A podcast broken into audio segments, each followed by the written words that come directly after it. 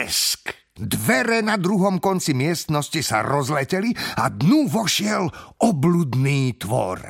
Bola to smiešná kombinácia rôznych častí s dlhým chvostom, tromi rukami a jediným okom v strede tváre.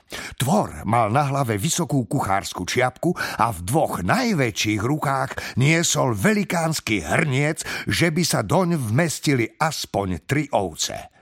Príšery temného hradu fantasmoru, zaburácal tvor netvor a zdvihol hrniec. Podáva sa fantas večera! Jedlo! vykríklo jedno z detí, keď tvor netvor manévroval s obrovským hrncom. Po miestnosti preletel vzrušený šepot. Naozaj žranica, komentovalo ďalšie decko. Radosť pre brucho, dodalo tretie. Už týždeň si oblizujem blato stopánok, posťažovalo sa štvrté. Tor, netor, to dokázal. Naozaj pripravil jedlo. Úžasnú to zašepkal zo šidlo. Tvor netvor bol jeden z tých novších výtvorov profesora Erasmusa a jeho priateľská povaha a optimizmus stačili na to, aby presvedčili aj tú najustráchanejšiu sirotu, že na obludách vo Fantasmore nie je ani náhodou nič obludné. Bol to tiež jeden z mála tvorov, ktorý neutiekol a neskrýl sa pred malými hrôzami. Kto je hladný? Zreval. Stovka detí jednohlasne vykríkla, až zaliehalo v ušiach. Už nemusíte jesť zhnité ovocie, chrobáky a tých šesť mŕtvych vrán, ktoré som našiel v komíne. Dnes budete jesť ako králi e, a, a králice. Tvor, netvor, ich teda napína, zašepkal zošidlo Arabele. To jedlo musí byť naozaj vynikajúce. Arabela však podozrievavo nadvihla obočie. Predstavujem vám najväčší gurmánsky zážitok od čas masného chleba, pokračoval tvor netvor. Najlepšiu chuť, akú si viete predstaviť. Máš krtu nevýdanú. Nech sa páči, tu je pre vás gebuzina. Tvor netvor treskol hrniec na stôl, až všetkých sto misiek nadskočilo. Deti mu volali na slávu. Tak, a teraz vás všetkých pekne nakrmíme, húčal tvor netvor. Obsluha!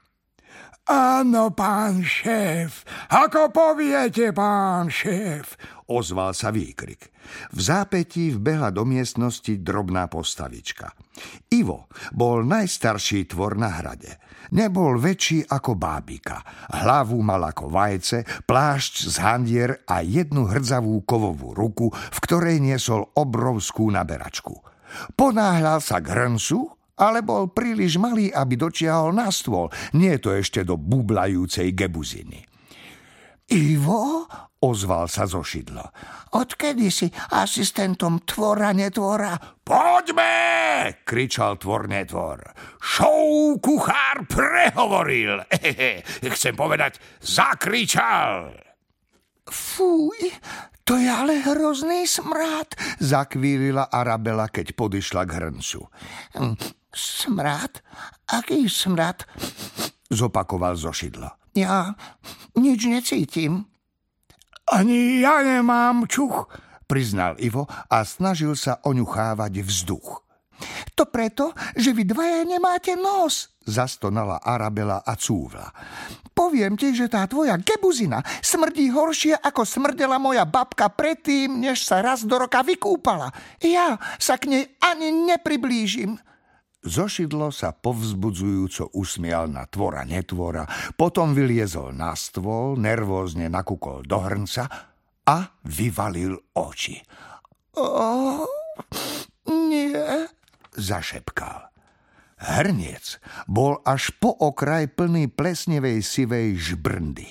Bublala a vyšplechovala ako roztopená láva a do vzduchu z nej stúpali obláčiky hnisavo žltého prachu.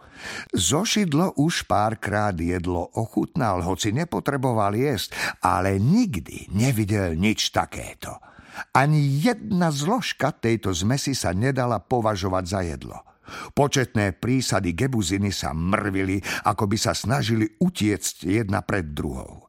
Pod hladinou sa zvíjali chápadlá, z lepkavej hmoty vyskakovali oči a znovu sa do nej ponárali, na hladinu vyplával prst. Vyzeralo to, ako by tvor netvor zhmotnil niekoho strašidelný sen a uväznil ho v hrnci. Vyzerá to, ako by to pochádzalo z profesorovho laboratória, zakvílil zošidlo a po chrbte mu prebehli zimomriavky. Veď to aj odtiaľ pochádza, veselo potvrdil tvor netvor. Kedy si to tam bolo? He, všetky prísady som našiel v profesorových odpadkových košoch. Keby si vedel, koľko vecí odhádzuje. A pritom niektoré sú stále živé a hýbu sa. Hm? Čo je vlastne v tej gebuzíne? Spýtal sa zošidlo. Medzi tým už aj siroty cúvli pred smradom. Z čoho si ju uvaril? Šéf kuchár nikdy neprezráza tajný recept, vyhlásil. Okrem toho som prestal sledovať, čo všetko išlo do hrnca, keď sme doň hádzali upírske netopiere. To len ako príchuť, podotkol tvor netvor. Len ochutnaj, zošidlo, bude ti to chutiť. Všetko zošidlovi našepkávalo, aby utiekol a skryl sa v najtmavšom kúte. No potom pozrel na siroty. S očakávaním na ňo hľadela stovka hladných tvári. Musel ísť príkladom.